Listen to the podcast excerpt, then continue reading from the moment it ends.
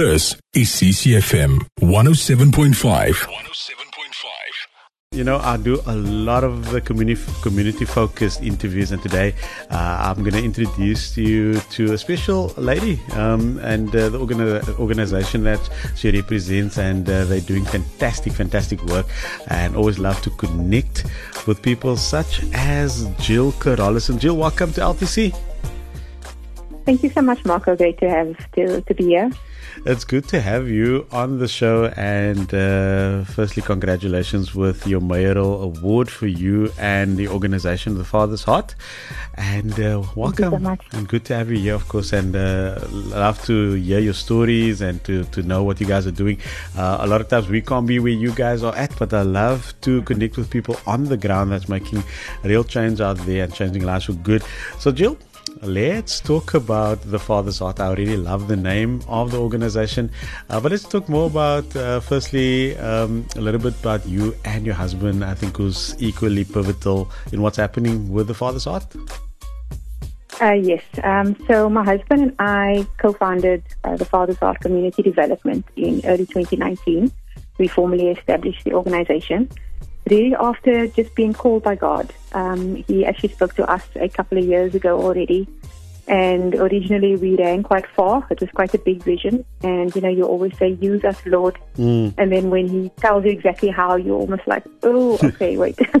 you know, but we played the big players because we always felt, you know, we wanted God to use us and we always knew we've, we've always had a heart for orphan and vulnerable children particularly and fatherless children in particular as well. And uh, so we stepped out. Um, we couldn't we couldn't run from God anymore. And when He started pretty much screaming at us at the end of 2018, we realized that you know now is the time either obedience or we walk away. Yeah. And so we stepped out and we left our corporate jobs and we started the Father's Heart, which the name um, the name was sort of twofold. It was something that we were praying about. Mm. And God gave us that name specifically, but also tied in exactly with what we we're hoping to achieve. You know, yeah. majority of the social ills in our country is caused by the fact that there are no fathers. Yeah. Um, and there's no, there's, these children who don't have an identity. They don't have fathers to guide them and, and show them the heart of the father and yeah. be good examples. Yeah. And so that's where all of that comes from. And so, you know, what we try to do through our organization, you know, besides on a practical level, the, the different interventions and programs that we run, is to basically disciple um, the children. So, as an orphan and vulnerable childcare organization, it is um, providing interventions and programs to support foster families, foster moms, and the children in their care, but also to just to show them the heart of the Father, to disciple them to know who God is, and to just reestablish their identity and purpose in God, and then restore healthy, loving family environments because yeah. that's really God's design family. And uh, there's yeah, a particular so. stat uh, that I wanted to share a little bit later on the state of fatherlessness um, in South Africa, especially. And uh, maybe we maybe not we're not aware of uh, the the consequences of a stat like that. But let's keep that in our back pocket for now. I want to get into some of the other aspects of what you are about, and I love the fact that you you you've named it uh, the Father's Heart, and God says that He's got good plans for us, and He's got a, a hope and a future for all of us. Amen. And when I, I see what you guys are about, it's I always love the fact that we can go from potential to purpose, right? And we're speaking about um, accomplishing goals and the like. I want to talk to you about um, the opportunities that you guys try to, to give to people to fulfill their God given potential. Let's talk about that. Why is that so important, Jill? Um, well, Mark, you know, the the biggest problem in our country is that there's, you know, there's this perpetual cycle of inequality and exploitation and abuse that is plaguing many of our children in South Africa. And we, you know, we felt that we are driven to try and help these children and change their futures and try and give them a hope for their future, you know, and to know that God has not forgotten them, you know, specifically in the community that we work in, which is Santa Fisantekraal, just outside of Durbanville. When we first went in and started working on the ground with the people in the community, the one thing that kept on popping up was forgotten people. We mm. are the forgotten people. We spoke to other organizations that, you know, and they would say, oh, yes, we forgot about them. Sure. And it just became a, you know, this, this thing, this identity that we took on. And we were like, no, but you're not forgotten. God has not forgotten you. And so it's so important to show people, and especially children that are rising up. You know, I think with the, the, the older generation, sometimes it's quite difficult because they're already quite set in their ways. They've gone through a lot of trauma themselves and they don't feel like, you know, that they can change. So it's almost more difficult. But a child, you know, who comes, even a child who's gone through trauma, I mean, we work with children that have been taken out of their homes and they've been through such severe abuse and neglect. You can't even understand how this child is still standing, but yet alone they smile, they fight, they want to, you know, they've got this drive in them to still have some hope. Yeah. And it's so much easier to actually to give that to them. And if you provide the resources, you provide the love, you provide the care, um, and you just see how a child completely blossoms and blooms. And Yeah. so that's what we're about, just giving them all the opportunities and resources and bringing it to them um, to help them change their future and giving them every possible tool that they need Yeah. to be able to be who God called them to be and to live out their purpose and plan. Because most of them don't know that. Yeah. You know, they they don't realize that there is a plan and purpose no matter what their background and all of those types of things. So that's really what drives us um, to see them fulfill their plan and purpose in Jesus Christ. I think that a lot of us, um, especially when we're young, we struggle with uh, those type of things, uh, and especially when the resources are not there. And it's not a crutch; it's not uh, an excuse. But uh, if you're there, if if if you there and you know what it is when you want to accomplish things in life, um, to become somebody, to fulfill your purpose, and the struggle is always there, and it speaks to uh, self worth a little bit later because now you're comparing and you're thinking, I'm never going to make it. But we want to speak to the value and the worth of somebody, and uh, you want to be able to say to them, you can do it, and with that, you can pay it forward to others. And, and, and I commend you guys uh, for doing all of that. Let's get into just, um, you know, I think uh, in the last couple of years, you've accomplished quite a bit, but uh, let's talk about what you do day to day, and then I also want to celebrate you a little bit later. But typically, what happens um, at the father's house, our father's house on a day to day basis? Uh, so basically, um, our model is very holistic. As I said, working with foster families and orphan and vulnerable children. So we've got um, different pillars that we look at. So one of them is training and equipping parents. So that looks like um, parent training, trauma competent care training specifically for the foster parents, um, skills development, making sure that the foster families actually have an income. So we will send um, a foster mother, for example, who is not working and just dependent on a grant. We will send them for training. We will find them a job so that she can actually, um, you know, have the income to care for the child, the Yeah. children in her care, and to be able to put a meal on the table. You know, our, our model is really built on a hand up and not a hand out. Yeah. We want these families to be independent of us and to be self-sustaining. So we provide all the tools in order to do that. And then there's also leadership training and mentoring. Um, you know, we work a lot, like I said, very holistically. So it's also personal development, changing your mind, um, your mindset and how do you build, and even providing counseling for, for parents that need it. Because, you know, you need a, a, a whole parent to look after a child. And then we've got our growing and developing children. Uh, what that looks like is we actually run after school programs every day in Fisantekraal. We've got an office, um, a premises that we're currently leasing. Uh, we are building a uh, child, uh, the Child and Youth Development Center that's in process. But we have a leased premises at the moment, and we run our after school programs from there. So the children come to us every afternoon. They get a hot, nutritious meal. Then they get help with schoolwork. We do tutoring, and then there's talent development. So that looks like arts and crafts, dance, sports, um, computers, those type of things. And then we also make sure that we develop the children as well. So we've got Bible studies. There is um, mentorship programs for girls and boys. There'll be ad hoc workshops with regards to um, issues that particularly plague them, like uh, truancy, uh, gangsterism, Yeah. drug addiction, uh, teenage pregnancies, those type of things. Yeah. Um, and then, of course, providing access to quality education, the social protection and support um, of our most vulnerable, being our widows and our orphans. So we have an intimate foster family program, but we also provide these um, these uh, interventions and programs where we can to the greater community. So if we're running for per se a parenting program, you know, we invite other parents that would like to, to have access to that also to be included on that once we have our center we can accommodate many more children, because currently we're quite impacted by space, then we will be able to open up to not just foster families and not just foster children.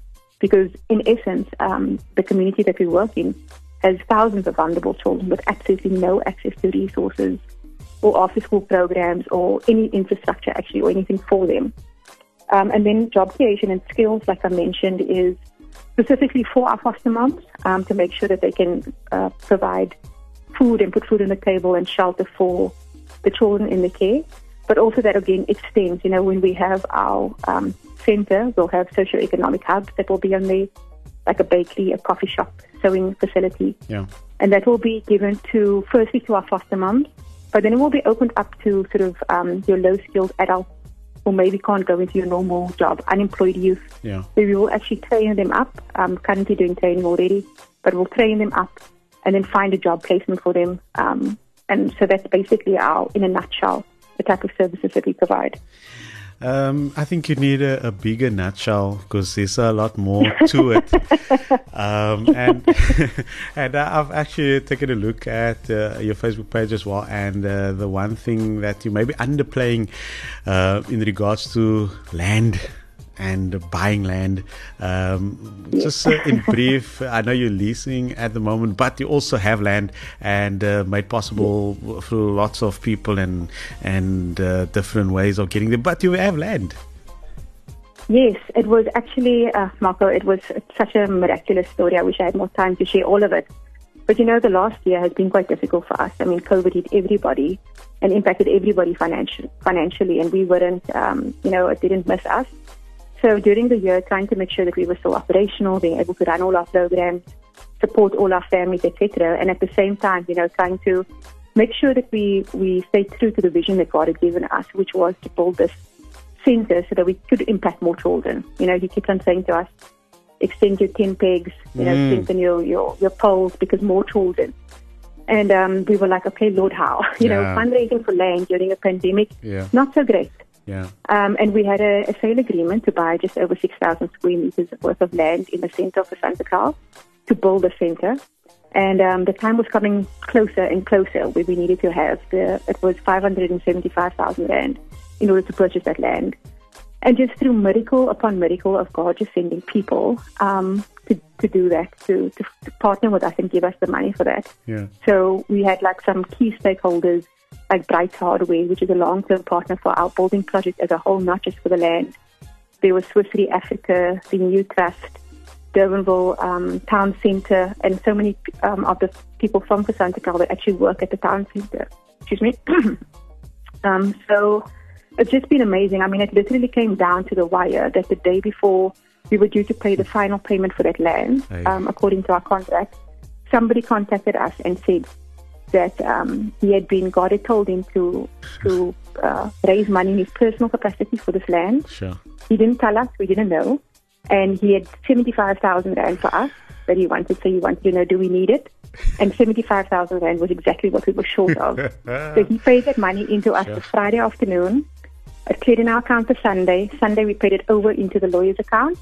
It cleared Monday morning, and that was the last day. Tuesday, I mean, Monday evening was the end of our deadline. Oh my goodness! So you know, it's just you know stories like that. It's yeah. just we are just so overwhelmed by God's grace and His love and His mercy and His provision.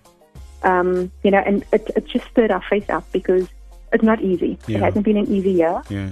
And there are still times where we were like nail biting, like, Jesus, where are you? Yeah. But just to see how he's come through and how he has miraculously provided especially for that land and for, for all our staff and all our families. Yeah. We just know that we know that we know that this is his vision. It is what he wants and that he will bring it to pass. It's amazing. Pass. And so we're just so grateful for all the people that he has brought already um, to actually partner with us financially. Yeah. Because it's his people that he uses, you know? Yeah. Um, and so we're grateful for all those people that were obedient um, and stepped out in faith and and obedience to, to actually uh, partner with us. So, yeah, we're excited, very excited about the next steps. And um, we can currently have plans um, being drawn up and for council submission and then yeah, we wait for, for God to do His thing. Isn't it amazing when He shows you that He's aware of you, that He knows your needs, and He knows it before you even ask. And um, when you when you doubt, sometimes you can look back at your memory stones and say, "Oh, there, that that was the time it came through. We'll do it again." Uh, and I love the story. And uh, I don't have enough time with you though. Uh, we need to we need to get into quickly your Mandela Day initiative. Um, we can do that in brief, and I think we need to just some more time. But let's talk about um, this awesome initiative that you have. Yes. Um, so I'm sure many people know that the Mandela Day is coming up next week Sunday, the 18th of July, and it's actually a, you know it's a global call um, to action for everybody that every every individual can actually make a difference and make an impact.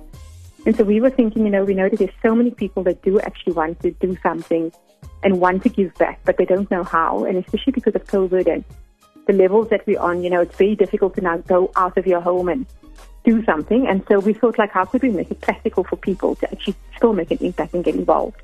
So we um, decided on a cupcake for a cause uh, initiative.